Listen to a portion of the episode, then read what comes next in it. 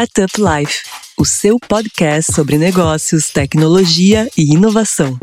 Criado por Silva Lopes Advogados.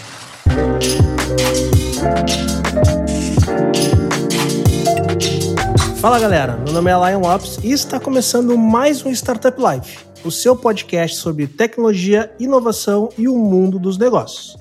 E como sempre, está aqui junto comigo a minha grande amiga Cristiane Serra. Fala, Cris, qual que é o nosso assunto hoje?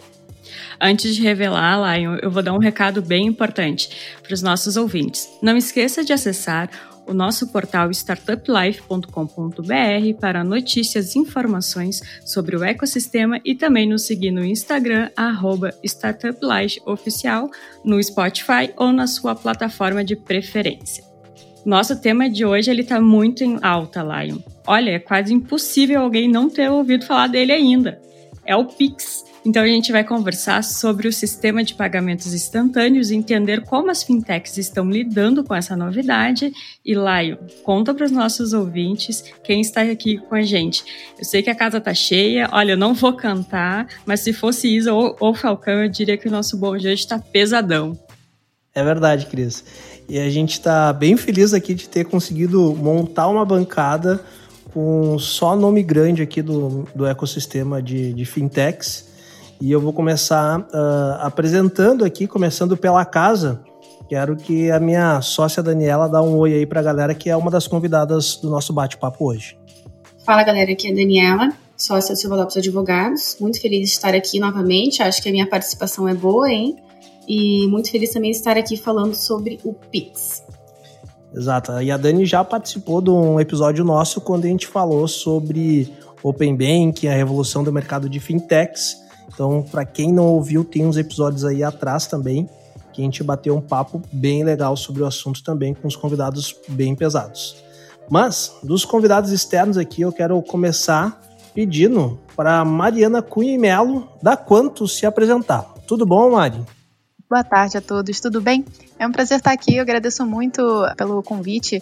Falar do Pix é um dos assuntos que eu tenho dedicado muito do meu tempo e é sempre um prazer estar aqui junto com essas pessoas tão qualificadas para conversar sobre isso. Bom, eu sou Mariana Coimelo, eu sou diretora de estratégia e políticas públicas da Quanto.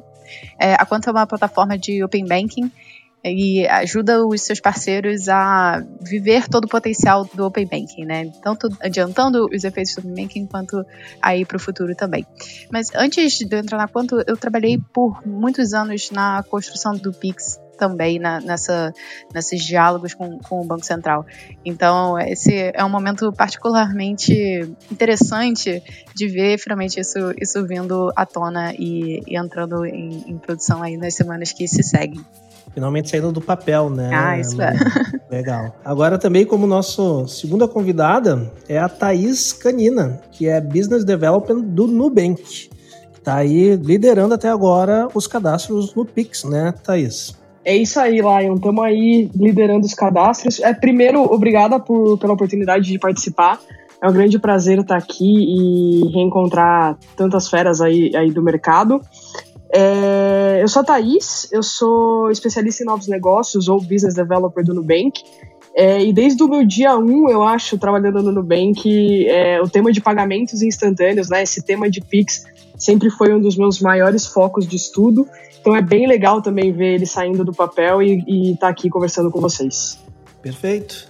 E para fechar aí com chave de ouro também, a nossa bancada de convidados, é o Alan Guiar, que é coordenador de operações de tesouraria e investimentos do Banco Inter. E aí, Alan, beleza? Beleza, Lion. Beleza, Cris, Dani. Obrigado aí pelo convite de participar aí desse bate-papo aqui com a Startup Life. E agradecer também ao pessoal, Thaís, Carol. Espero que a gente faça um bate-papo bem legal aqui, já que o Pix, né, tá aí para. Estamos no pré-lançamento. E aqui no Inter, é, eu sou responsável pelo, né, por coordenar os times aqui, desde todas as operações que envolvem o Pix. E espero poder contribuir com vocês aí nesse bate-papo aqui. Vai sim, com certeza, ela. E Dani, Cris, estamos aqui com a bancada torta aqui, de tão pesada que tá hoje, né? e vamos começar esse bate-papo. Então, bora lá, Cris. Puxa aí a primeira pergunta. Claro, eu avisei que hoje estava pesada a coisa, né? Então vamos lá. Como o Alan falou, a gente está vivendo o momento pré-lançamento do Pix, que resumidamente é o sistema de pagamentos instantâneo criado pelo Banco Central e vai entrar em vigor no dia 16 de novembro. E vai trazer mudanças e chacoalhar o setor, vai ser uma revolução no mercado financeiro. E Dani, tu que é uma especialista em Pix também, tu pode explicar para os nossos ouvintes o que é exatamente o Pix e quais são as suas principais características? Bom, Cris, o Pix é o nome do arranjo de pagamento instituído pelo Banco Central e ele não é nada mais que uma tecnologia de pagamentos desenvolvida pelo próprio Banco Central, né? E com vistas a modernizar o mercado de pagamento brasileiro. Modernizar como? Qual é a principal característica ou diferencial? São pagamentos instantâneos, né? 24 horas por dia, todos os dias do ano. O que te parece, Cris? Me parece uma excelente ideia. Tô, confesso que eu estou ansiosa para utilizar o Pix. E tem uma coisa que o pessoal fica um pouco confuso ainda também, Dani, que é qual é a diferença entre o Pix e os outros meios de transferências e de pagamentos? Então, o Pix, né, ele é considerado também uma forma de pagamento, um instrumento de pagamento, como a gente tem hoje em dia o boleto, o DOC, o TED, o cartão, né? A questão a, é a grande diferença desse meio de pagamento para os outros que já existem. Primeiro, como eu comentei antes, é a disponibilidade, né? 24 por 7 todos os dias do ano. Posso te transferir então no domingo de noite que tu vai receber na mesma hora. Inclusive pagar contas pelo Pix, né? Conforme for a disponibilidade que a gente estiver participando. Outra grande diferença é o baixo custo, né? Das transações, onde para a pessoa física a ideia é não ter custo, né? E para as instituições que participam, utilizam o sistema ali, 10 Pix vai ter 10 transações com o Pix vai ter um custo ali de um centavo. Então imagina, compara hoje os custos que a gente tem, por exemplo, com, com o TED, né? É muito diferente. Sim. E outra grande diferença é a disponibilização dos recursos ao recebedor, né? Quem está recebendo, que acontece de forma instantânea, afinal o pagamento é instantâneo. Então aí a gente pode ter uma, uma, uma consequência de é, menos necessidade de crédito de quem recebe né, os valores, ou até aquela questão de antecipação de recebíveis. E do lado do pagador, realmente a comodidade, né, Cris? 24 por 7 todos os dias do ano, né? É, e tem um ponto até que é interessante a gente trazer para, vamos dizer assim, para ambientação, né? O, o Brasil, há muitos anos, ele já vem sendo considerado como um mercado de infraestrutura do sistema financeiro super robusto, né? A gente, quando trabalha e, e na área e começa a fazer um, um comparativo de como que é a infraestrutura financeira, por exemplo, nos Estados Unidos, como se faz transações interbancárias nos Estados Unidos, os Estados Unidos está anos atrás do que o Brasil já é hoje, com seu TED, seu DOC, seu boleto. Ah, tanto que nos Estados Unidos a gente tem uma, uma, uma utilização muito grande ainda de cheques, né? Os caras botam cheque dentro dos correios e transferem um para o outro.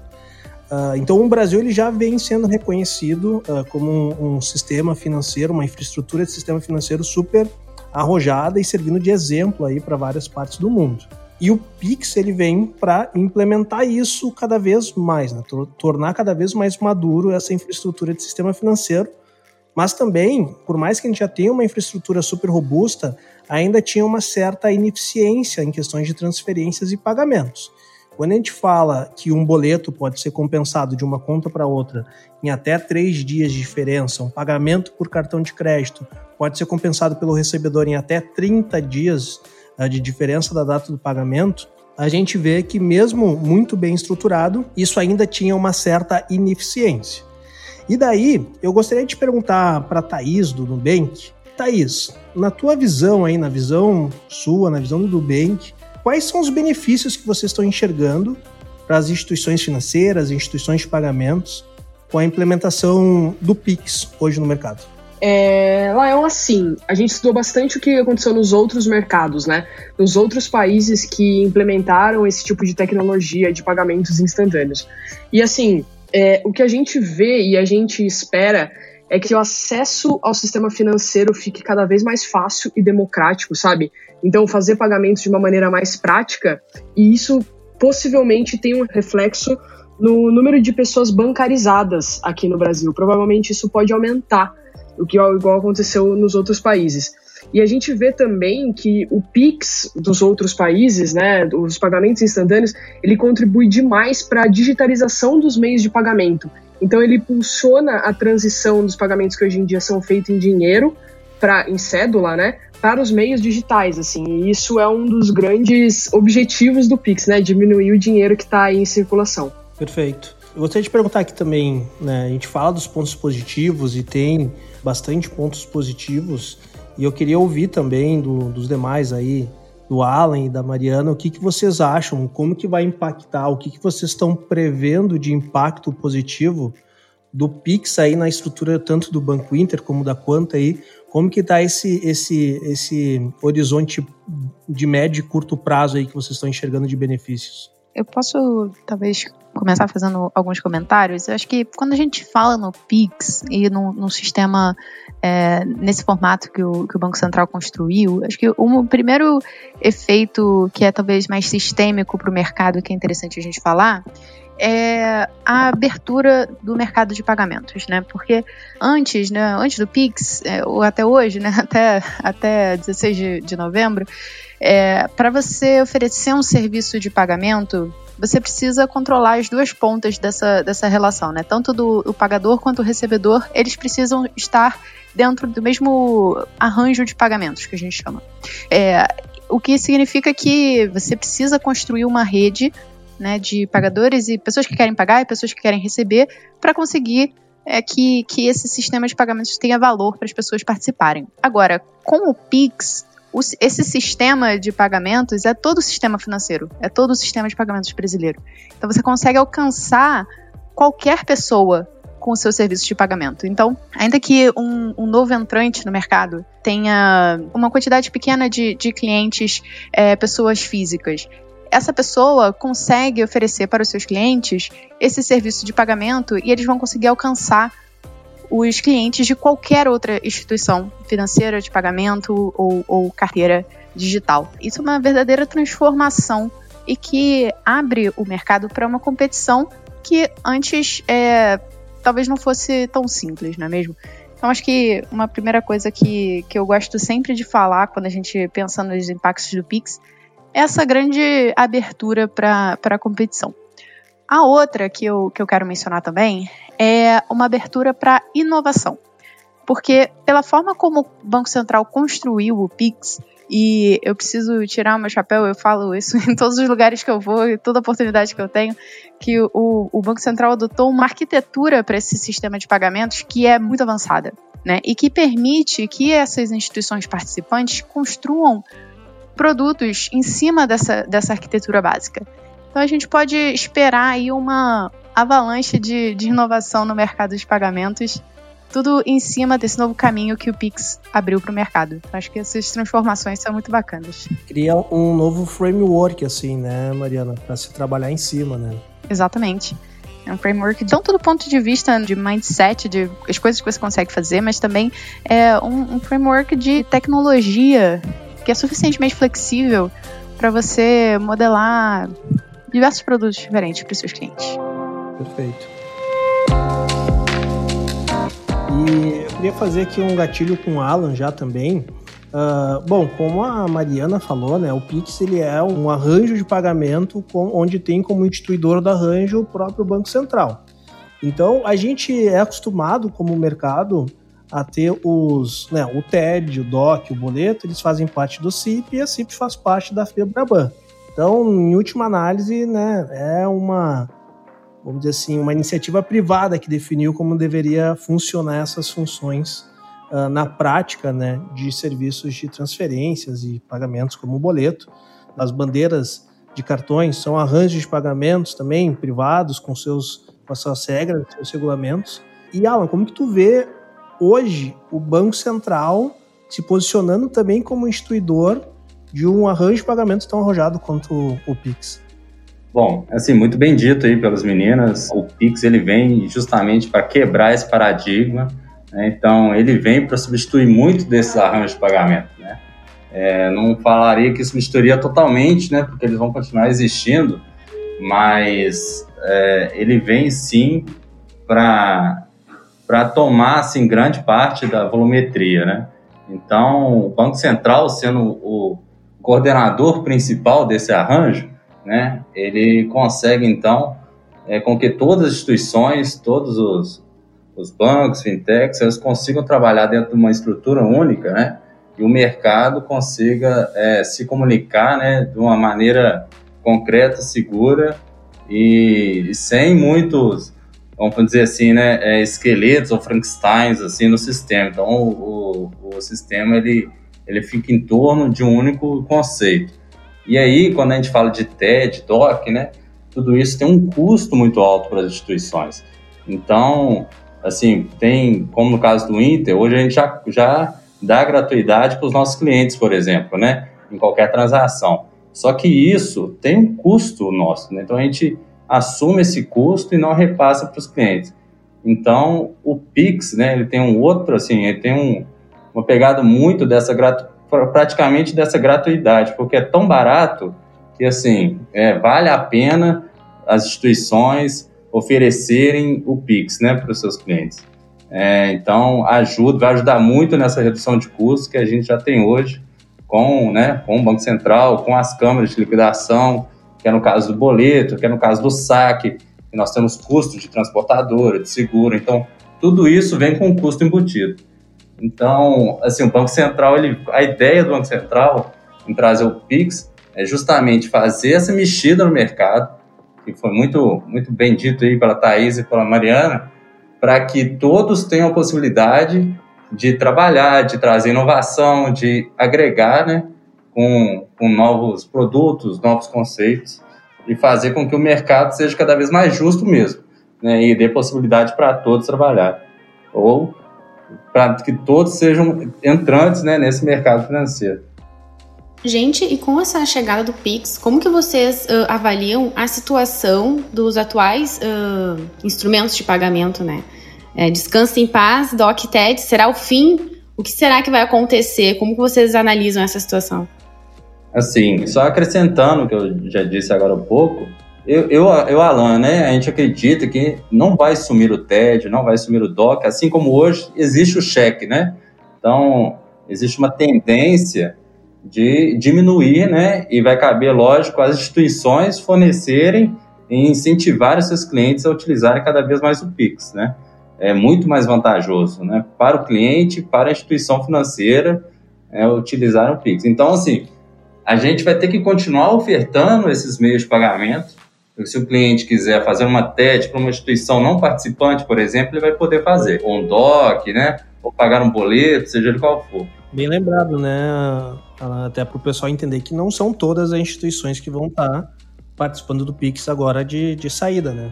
E também não vão ser todos os usuários dos bancos, os clientes dos bancos também, né? É só aqueles que fizerem o cadastro é, na verdade, não precisa do cadastro das chaves. Assim, você vai conseguir fazer um Pix da mesma maneira que você faz uma TED ou um DOC hoje em dia, colocando todos os dados um por um, é, agência, CPF, conta. É, não é necessário ter uma chave para receber Pix ou mandar Pix, né? Até porque, né, Thaís, o registro da chave é para facilitar o momento de receber um Pix, né? Quando você envia o Pix, você digita a chave de uma outra pessoa. É, então, ainda que você não tenha registrado uma chave sua, você pode usar a chave do seu remetente para fazer um Pix de forma facilitada para ele. É, e da mesma forma como, como a Thaís mencionou, mesmo para receber, você pode passar os seus dados bancários como se fosse uma TED e, e, você recebe normalmente. Isso, e eu acho assim, voltando no, no assunto mencionado anterior, da, da TED, do DOC, é, eu acho que o maior desafio disso tudo é a gente contar para o brasileiro e, e, ensinar as pessoas sobre o que é o Pix, né? Então eu acho que tem todo um, um esforço de educação e de contar a verdade, de falar o que é e quais são os benefícios, e isso é uma coisa que, que demanda tempo, né? Não é instantâneo. É, as pessoas precisam aprender, as pessoas precisam se familiarizar com o produto. Então, dizer a TED, o DOC vão sumir, ainda é muito arriscado. Eu acho que ninguém. A gente não consegue prever o futuro. Mas é da nossa. A gente precisa começar a pensar no brasileiro e ensinar ele essa nova. ensinar ele sobre esse novo produto, né, sobre essa nova oportunidade. Acho que a questão de educação é mesmo fundamental para o Pix dar certo aqui no Brasil. Tem um ponto, né, Thaís, uh, que tu comentaste que é bem interessante, né, a população começar a se aculturar com essas novas soluções, porque a gente tem um sistema, né, em grande parte, que atende bastante a população e é eficiente para a população em si. Uh, tem um caso que é muito analisado, a gente conversou no último podcast que a gente falou sobre Open Bank, fintechs, com o pessoal da Warren, participou também o pessoal do eBanks, e a gente fez até um, uma comparação falando de como funcionou na China, né? Porque todo mundo fala, na China hoje não, não aceita mais dinheiro de papel, passou do dinheiro de papel pro, direto para as transações uh, cashless pelo celular, e não teve aquele arco do cartão de crédito, né, como é no Brasil, aqui tão amplo. E não, aqui no Brasil a gente tem um, um cenário já muito bem ajustado e disseminado, né, não é de um dia para o outro que as pessoas vão fazer só Pix, que vão chegar no restaurante vão pagar via Pix. Ainda tem muito da, do uso do cartão, tem muito ainda do próprio né, TED, DOC, ainda vai ter bastante. A gente tem cheque ainda sendo, sendo bastante circulado no Brasil até hoje, mas, uh, assim, numa tendência, eu acredito, né, numa tendência de, de longo prazo aí, é quase que a concentração dentro desse novo arranjo. Né? Exatamente. E a gente tem a percepção de que o Brasil, é, muita gente usa cartão e o cartão já é uma coisa muito forte, mas é, eu acho que é pura ilusão, assim, porque se a gente olha os dados em compras em lojas e, e compras, então, de uma pessoa física pagando uma loja, pagando uma pessoa jurídica, mais de 60% das transações hoje em dia são feitas ainda em dinheiro, em cash. Então a gente tem essa percepção do cartão, que o cartão é, é a é maioria, mas não é. É, hoje em dia ainda o dinheiro é o que prevalece aqui no Brasil. Boa, e complementando o ponto da, da Thaís também, existe oportunidade para substituição do dinheiro do dinheiro em espécie né, nas transações, não só nessas, nessas situações de, de, de, de pagamento né, no, da pessoa numa loja, mas também em outras circunstâncias, como por exemplo no pagamento de, de contas de consumo. É, os, os, últimos dados do, do Findex, né, que é o, o grande estudo é, de dados econômicos do Banco Mundial, é, ele mostra que 60% é, das. Salvo, salvo, salvo engano, esse é o dado. 60% dos pagamentos de contas de consumo no Brasil por pessoas bancarizadas é feito por dinheiro. É, então, existe um espaço para um ganho de eficiência nessa prestação de serviço que vai beneficiar muito é, a população em diversos domínios. Né? É, e essa questão da cultura, né, da utilização da, da moeda física, é, é, um futuro próximo ainda no Brasil. Tanto é que no próprio Pix, né, se prevê para o ano que vem a possibilidade de saque, né, para resolver dois problemas: desabastecimento da, da população com moedas físicas, que foi o que aconteceu com culminou com o lançamento da, da nota de 200 reais e a sangria de estabelecimento comercial é um grande problema que existe também, né? Então o Pix até se propôs com a, as previsões que eles têm para saque, tentar resolver um pouco desse problema, dessa, das questões da, da, da, moeda física, que é um futuro próximo, tendo em vista justamente o que vocês estavam comentando da, da cultura, né, de se utilizar essas moedas. É, e hoje para um banco, né, e o Alan aí, o Bank aí pode responder com mais propriedade do que eu, é muito caro para as instituições fazer o transporte de valores e abastecimentos, né? Então, isso não é à toa que a gente tem poucos players no mercado que trabalham com ATMs aqui no Brasil, temos TechBan, temos SacPag, mas é um modelo de negócio, a circulação de moeda física, né, que ela acaba sendo cara, né, o valor monetário de transporte e segurança sobre isso acaba sendo um ativo, né, um, um, um, um serviço muito caro para instituições financeiras. Então, eu vejo, assim, no meu ponto de vista de outsider, vamos dizer assim, como ah, não como integrante, mas de outsider, eu vejo que faz sentido as instituições financeiras começarem a incentivar o uso do Pix justamente também para ter uma melhor uh, disponibilidade né, e eficiência na circulação dos seus ativos financeiros. Né. Isso tem muita conexão, essa parte dessa eficiência, né? Também no que diz respeito à distribuição de dinheiro em espécie, nos ajuda a ver essa tendência que o Banco Central tem adotado que eu tenho chamado de antifragmentação, né? Então, se antes você tinha o dinheiro em espécie, esses arranjos de saque e aporte definidos ou restritos a algumas redes né, de distribuição, o Banco Central vem por meio do Pix e faz essa mudança para que você consiga ter acesso a, a mesmo ao, ao saque em múltiplas localidades diferentes. Você deixa de estar é, restrito a esses arranjos específicos. E essa é uma tendência que o Banco Central tem adotado em múltiplos domínios.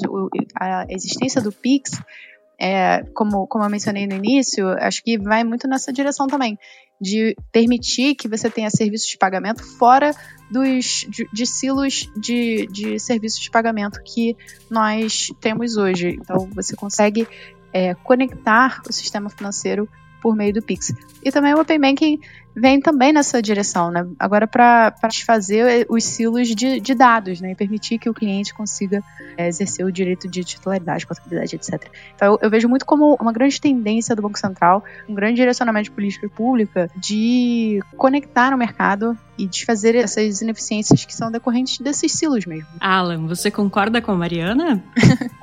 Tô aqui só escutando.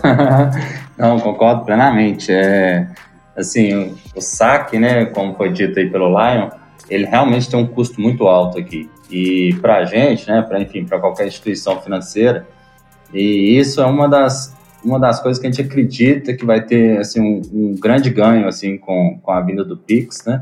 E claro, essa descentralização de agências, de locais, né, que a, que a Mariana citando esses silos, né, de onde que você que os clientes estão acostumados a fazer saque.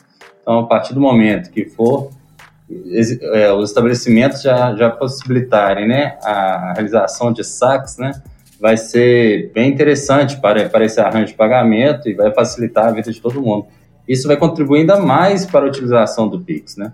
Porque você vai começar a ter nos estabelecimentos, ó, faça saque aqui, né? Use, use Pix aqui. Então, isso vai, vai ajudar a criar aquela cultura que a gente precisa para que os clientes utilizem o Pix cada vez mais. Então, isso é um ganho muito importante no Pix. Com certeza. E Dani, uma outra coisa que traz um pouco ou muita confusão para as pessoas são os papéis, os participantes do Pix. Quem são eles? Quais são as suas funções? E qual é o papel do Banco Central em tudo isso, além de ser o criador e o gestor da coisa toda? Bom, Cris, em termos de participação, nós temos participantes que são obrigados né, a estarem no Pix e participantes facultativos. Como a Mariana comentou, né, o Pix ele une o sistema financeiro, o sistema de pagamentos, por quê? Porque o Banco Central determinou alguns participantes obrigatórios, que são as instituições né, de pagamentos financeiras que tenham mais de 500 mil contas ativas. Então, como o nosso amigo Tito Guzmão fala, os bancões vão estar dentro. De forma facultativa, pode participar quem não tem ali, então, as 500 mil, mil contas. Sobre as modalidades, né, a gente vai ter participantes diretos e participantes indiretos. Os participantes diretos são aquelas instituições obrigadas a participar, né? E os uh, indiretos, eles são instituições que participam através das instituições que participam de forma direta.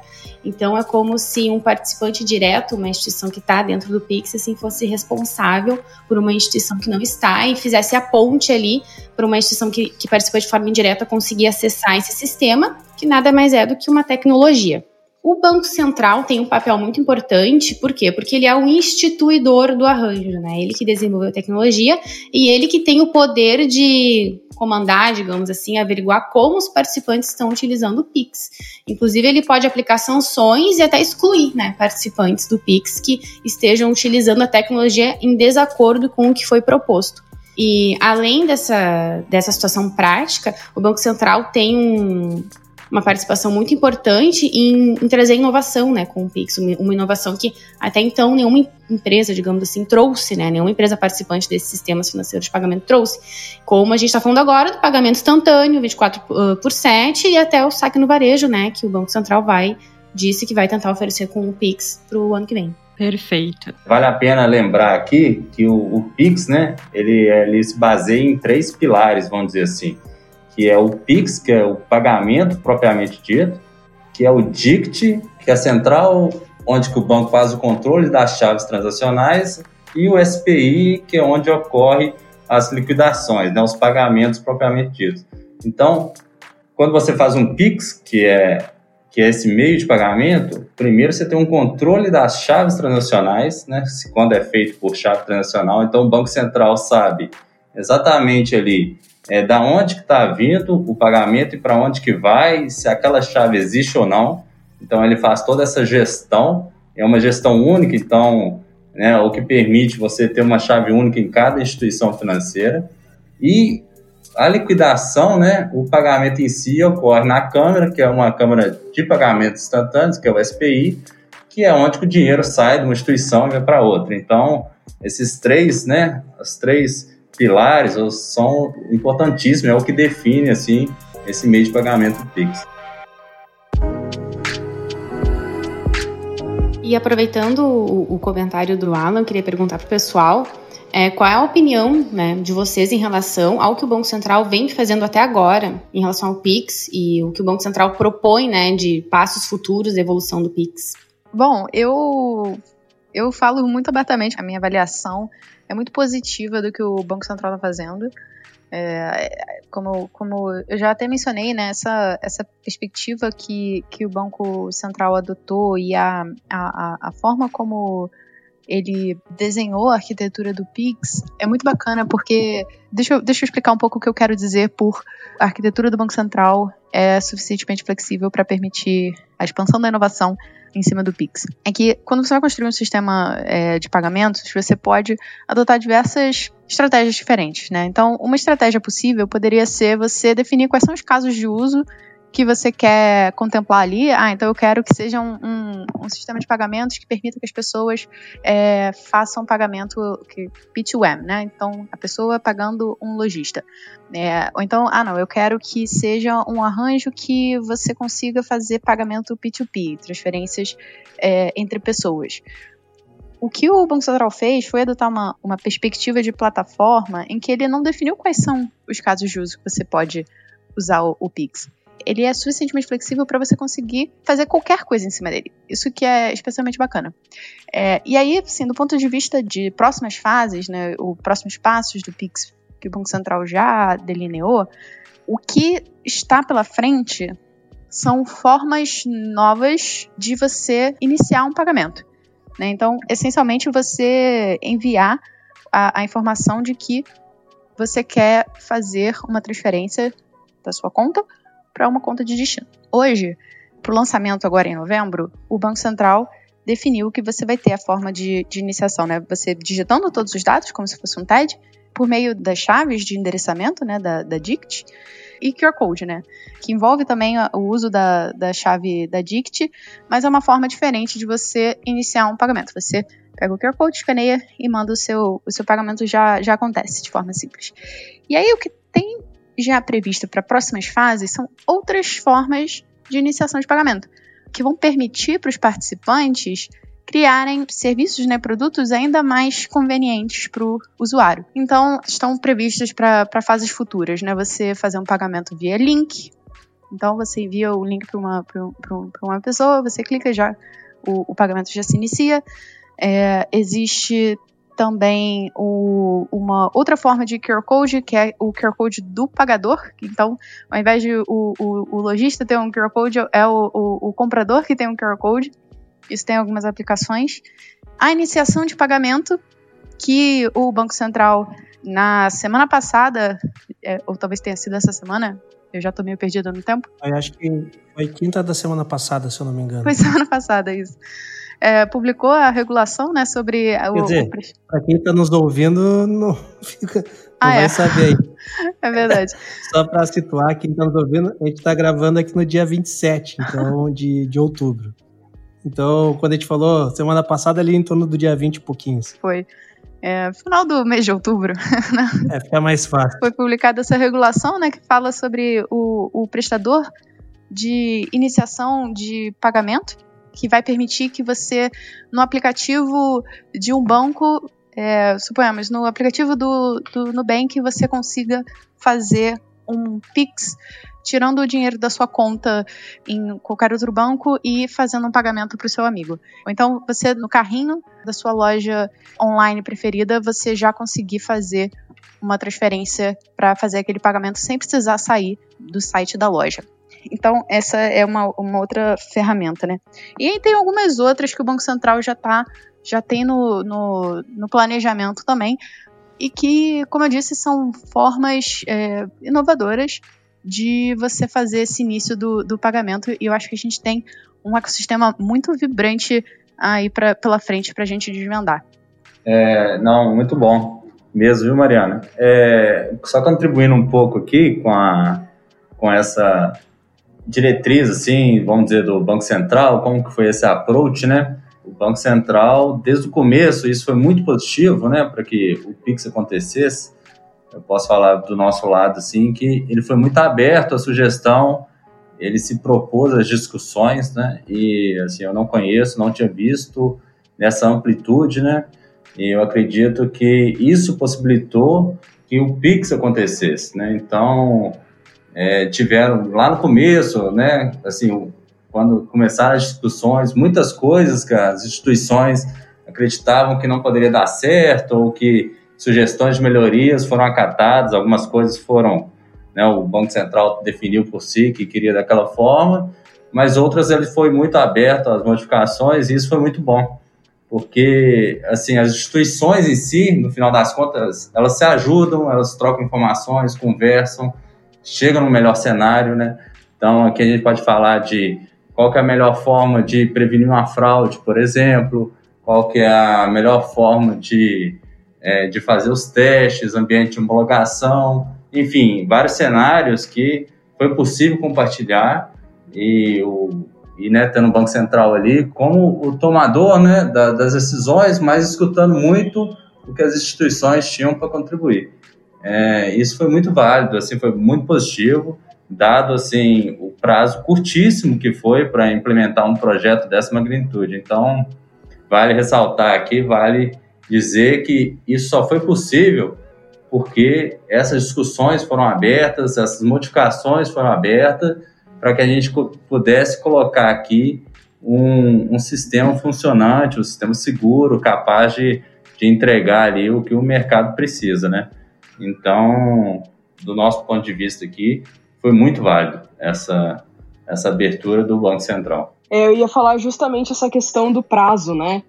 É, o Banco Central ele, ele deu para gente um, um, prazo bem curto para um projeto bem grande, então foi bem desafiador e, e foi, só foi possível porque ele realmente está muito preocupado nessa, nessa inovação do sistema financeiro e preocupado também em aumentar essa competitividade entre os participantes. Então acho que isso foi essencial para que o projeto saísse do papel.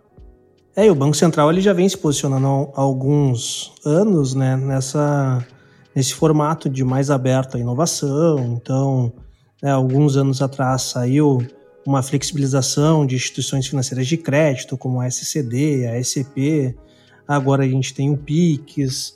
Uh, saiu recentemente também, agora no final de outubro, a questão de regulação do sandbox regulatório, junto com a CVM. Então, o Banco Central vem aí há alguns anos, desde a agenda lá, a B+, né, uh, já vem né, se tornando cada vez mais aberto esse mecanismo de inovação. Na agenda do BC Hashtag também já implementou mais alguns pontos. E nós aqui do nosso lado, como pessoas que trabalham diretamente com o regulador na parte mais burocrática que tem, a gente enxerga também aí um posicionamento muito vanguardista do Banco Central aí, eh, de abertura de mercado, de aumento de competitividade, de uma maior democracia financeira que eles, que eles tanto dizem, né? e parabenizar o Banco Central por ter essa abertura de diálogo junto com, com as fintechs, junto com os bancões aí também. Eu acho que a gente está num, num momento aí de oceano de oceano azul para o mercado para o mercado financeiro. E isso que a gente está falando que um, um, uma perspectiva bem breve aí também vamos ter open banking, então tem bastante coisa bacana aí pela frente e, e eu né, quero parabenizar aqui publicamente uh, vocês todos por estarem participando dessa discussão, implementação do PIX e também ao Banco Central, porque eu tenho certeza que a gente está vivendo aqui um marco histórico no sistema financeiro, não só do Brasil, mas em nível mundial também. Aproveitando isso, pessoal, uh, a gente viu né, que em final de outubro saiu a lista de quem são os, o, as primeiras instituições que, que, que, foram homologadas pelo Banco Central né, para participar do PIX nesse primeiro momento.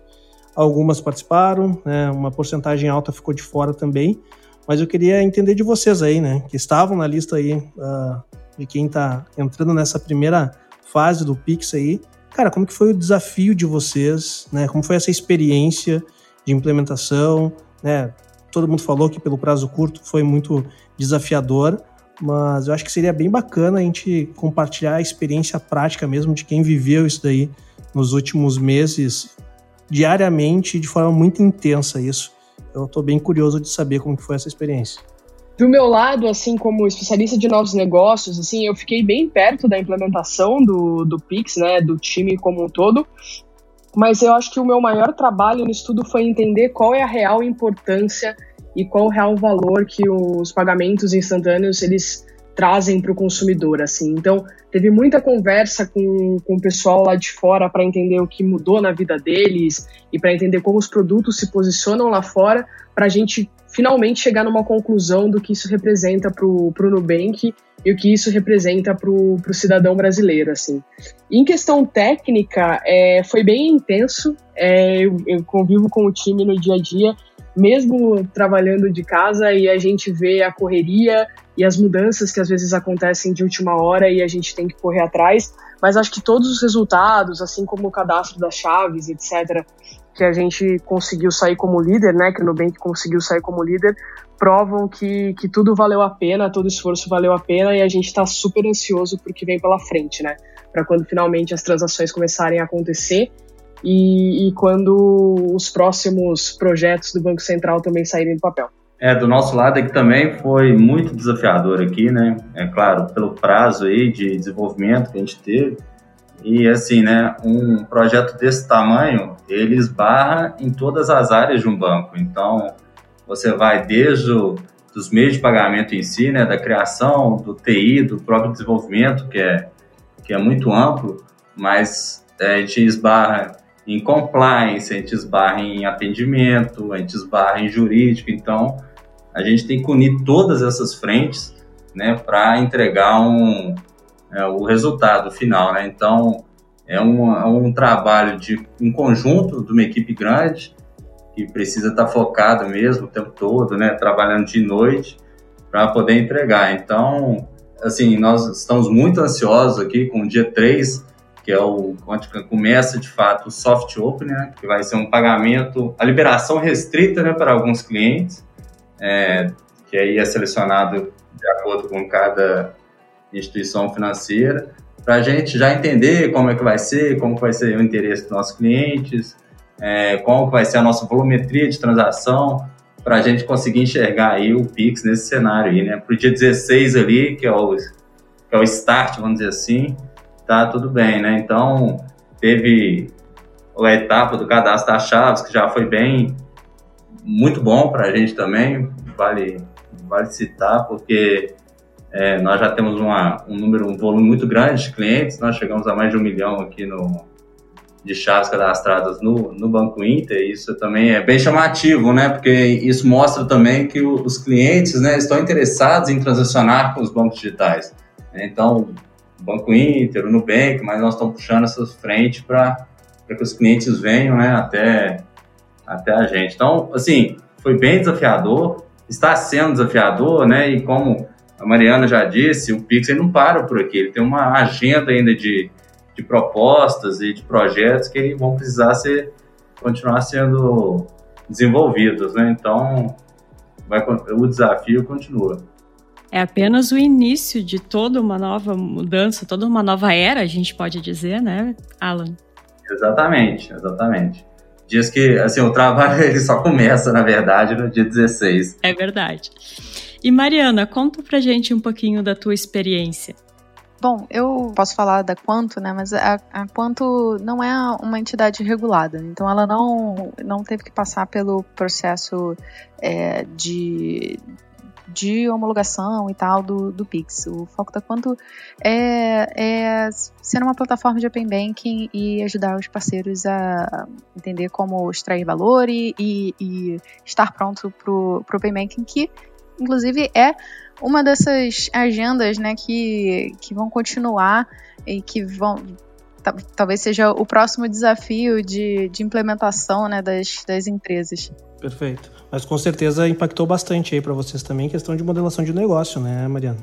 É, bom, sem dúvida, isso o, o, Pix ele muda estruturalmente todo o mercado, né? Então, a gente com essa nova regulação do, de iniciação de pagamento tem um potencial muito grande de alavancar novos modelos de se fazer pagamentos, né? Foi o exemplo que eu dei da pessoa conseguir de, um, de uma plataforma qualquer fazer uma transação da conta que ela escolher para uma conta de destino. Isso com o Pix é ainda mais é, potencializado, né? Porque com as transações instantâneas você consegue ter soluções que efetivamente substituem modelos como o do boleto, por exemplo em que você teria que esperar três dias né, para conseguir liberar a sua mercadoria quando você compra um, um bem qualquer no, no e-commerce. Né? Então, com o, o Open Bank aliado ao Pix, a gente tem um potencial gigante de entregar muito valor para o usuário final. Com toda certeza. E Alan, a gente sabe que o próprio Banco Central informou que o processo de adesão ele vai ser reaberto em dezembro, né? Então, para as fintechs que podem se candidatar. O que, que você diria para esse empreendedor que está pensando se deve entrar ou não no Pix? Ah, eu acho que a resposta, no meu ponto de vista, é uma só, que com certeza deve entrar para o Pix, né? É fazer parte aí desse cenário, desse arranjo de pagamento, né? Com certeza, assim, muitas empresas que não entraram ou que ficaram pelo caminho, foi dada a dificuldade do projeto, né? Que é realmente desafiador Algumas até retiraram o pedido, né? Viram que não, que não conseguiriam atender agora e retiraram o pedido para no futuro fazer novamente. Ah, exatamente. Eu acho que, assim, muitas delas, eu posso dizer que já estão trabalhando para na primeira janela de abertura conseguir entrar também. Então, assim, não fique de fora, né? Assim, se voltando lá no começo da nossa discussão, é, o que o que tende a acontecer é, muita dos meios de pagamento, TED, DOC, boleto, tudo virar uma parte disso, virar o Pix realmente, né? A gente já sabe que não vai acontecer tudo agora de imediato, mas uma hora vai acontecer.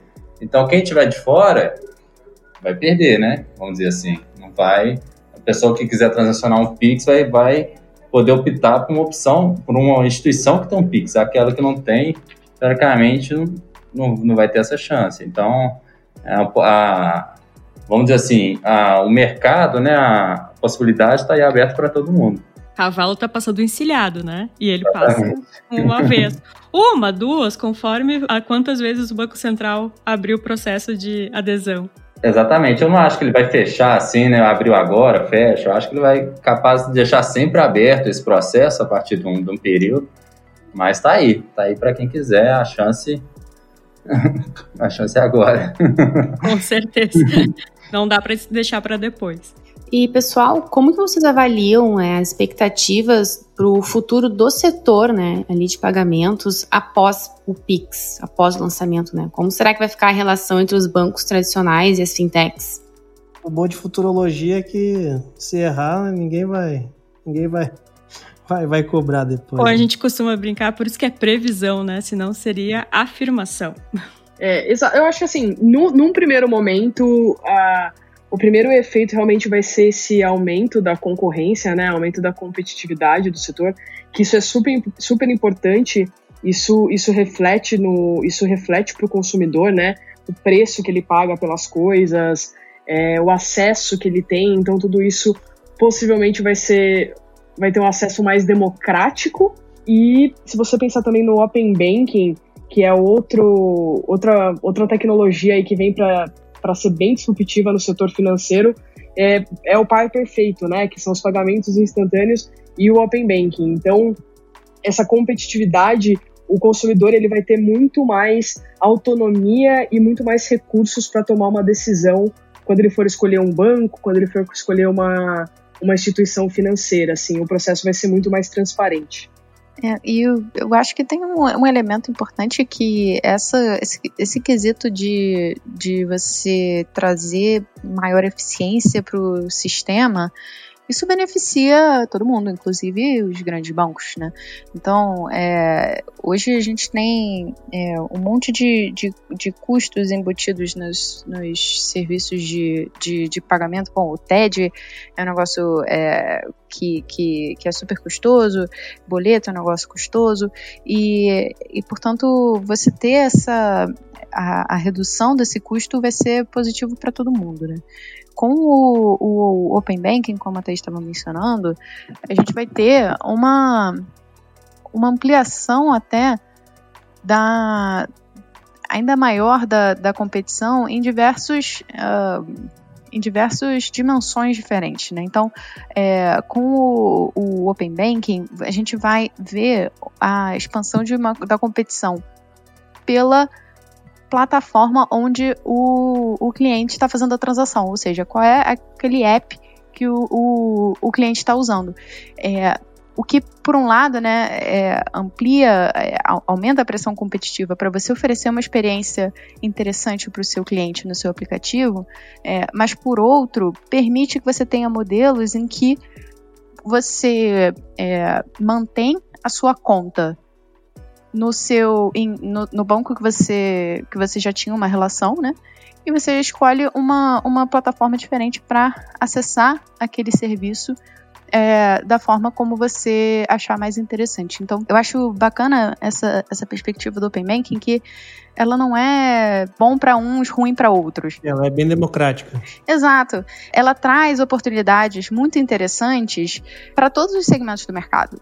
Então, eu acho é uma, é uma questão de se identificar qual é o, o ponto forte de cada instituição, onde se quer é, investir esforços e, e, para atrair mais clientes, mas existe essa, essa possibilidade de você desvincular né, a sua interface do seu do, sua, do serviço que está ali por trás, ele traz um, um potencial super bacana de você reduzir inclusive o custo de distribuição de serviço, você conseguir colocar o seu serviço em, em múltiplas plataformas diferentes. Então é menos simples do que quando a gente fala, né, assim, ah, vai ser bom para uns, vai ser ruim para outros. Acho que tem um potencial enorme, tanto o, o Pix quanto o Open Banking, de reduzir ineficiências no sistema que, que hoje machuca todo mundo, sabe? Então, acho que é essa perspectiva certa. Assim, eu acho que quem ganha nisso tudo, que vale a pena, que vale a pena te ressaltar muito aqui, é o cliente, sabe? Então, é o cliente é o mercado, não são os bancões, não são os bancos, mas enfim, o foco ele passa a ser voltado para o cliente. Então, se o mercado ganha, o cliente ganha, o cliente passa a ter a opção de transacionar da forma como ele quiser, passa a, a disponibilizar os dados da forma como ele quiser. Então, o mercado ele começa a ser capaz de trazer inovações para que os clientes ganhem com isso. Né? Então, a gente deixa de ter aquelas concentrações em poucos bancos, onde eles decidem ou eles ditam a regra ou fornecem os serviços que que eles querem e dar uma chance do mercado fornecer aquilo que o mercado precisa e que os clientes precisam. Acho que esse que tem que ser o, assim, o nosso, nosso foco aqui, essa nossa síntese de, de tudo isso que o Banco Central tem trazido e possibilitado a gente desenvolver com ele, sabe? Perfeito. Acho que é, o sentimento que todo o mercado está tendo é super positivo, né? E não teria como ser diferente, como todo mundo trouxe aí as formas de pagamento anteriores, as formas de transação anteriores, elas eram onerosas não só para o usuário final, mas também para as próprias instituições, né, seja financeiras ou de pagamento, também eram mais onerosas do que está se propondo o Pix hoje. Né? Bom, pessoal, eu quero agradecer profundamente aqui, chegando aos nossos finalmente aqui, cumprindo nossa tabela de horário.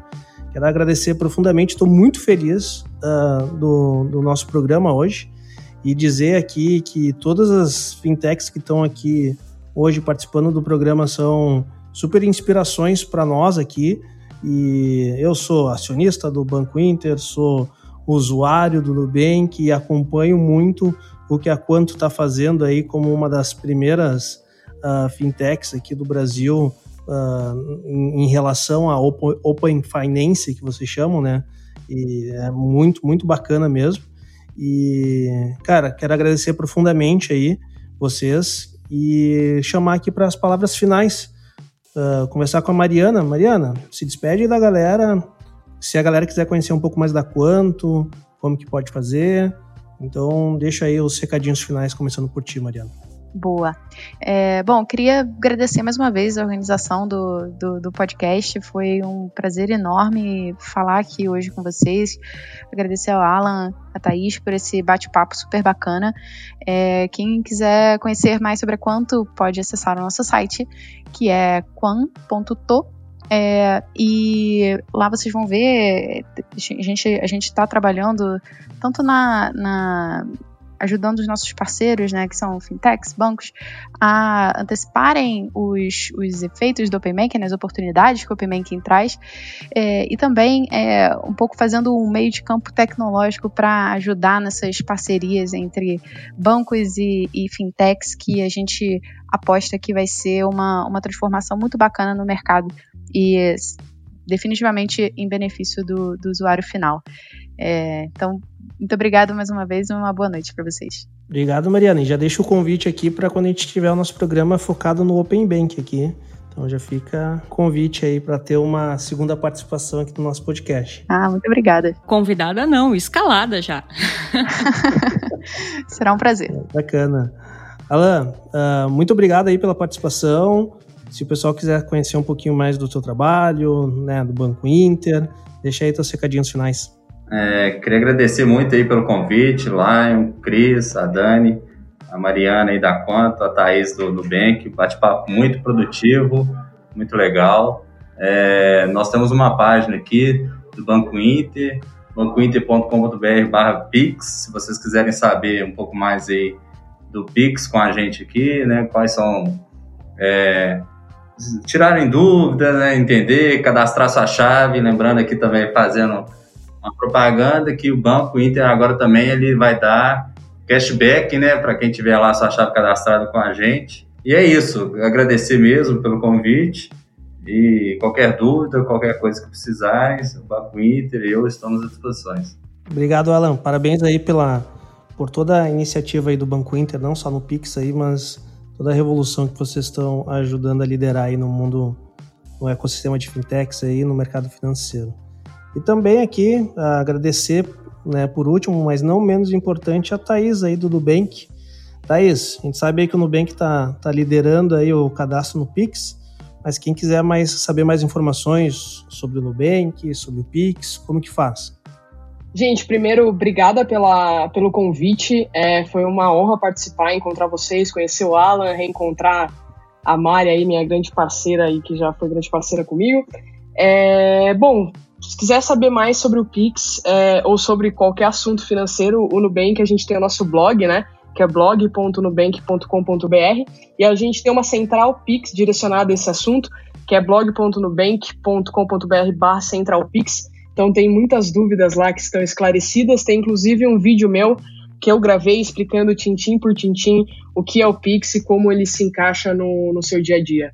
Perfeito, Thaís. Muito obrigado aí. Estou muito feliz e orgulhoso de de conseguir ter esse contato aí junto com o Banco Inter, com o Nubank, com a Quanto também. E Dani, deixa o teu recadinho final aí também, quem quiser saber um pouco mais, a Dani é a nossa principal autora aqui nos artigos relacionados ao mercado de fintech no escritório. Quem quiser te acompanhar um pouco mais da tua produção aí de artigos e tudo mais, onde te acha, Dani? Bom, pessoal, primeiramente, obrigado pela participação no podcast. E para quem quiser saber mais sobre Pix e sistema de pagamentos, tem vários artigos meus no portal do Startup Life. E também eu sempre publico no meu LinkedIn, para quem quiser ficar de olho. É isso aí, obrigada. Cris, muito obrigado aí por sempre estar aqui compartilhando a bancada aqui junto comigo. E confirma para mim, mas a gente vai ter uma página especial do Startup Life só sobre Pix, né? É isso mesmo, Lion. A gente está preparando um conteúdo bem bacana, bem recheado. A gente vai ter essa página especial. O pessoal também pode ficar de olho nas nossas redes sociais, tanto do Silva Lopes Advogados quanto do Startup Life, que vai ter muito conteúdo bacana também para tirar as dúvidas. Então é só aguardar que novembro está chegando, o Pix está chegando também e vai ter muita informação. E eu também queria agradecer, Lion, e na verdade endossar o teu agradecimento aos nossos convidados e dizer que foi um privilégio, na verdade, uma honra esse nosso bate-papo. Ele foi uma aula também. Eu tirei muitas dúvidas, inclusive a questão da chave. É verdade. Então, muito obrigada, pessoal. E até o próximo episódio. Beleza, pessoal? É isso aí, espero que todos tenham gostado e com certeza nos ouvimos no próximo episódio. Um abraço, tchau!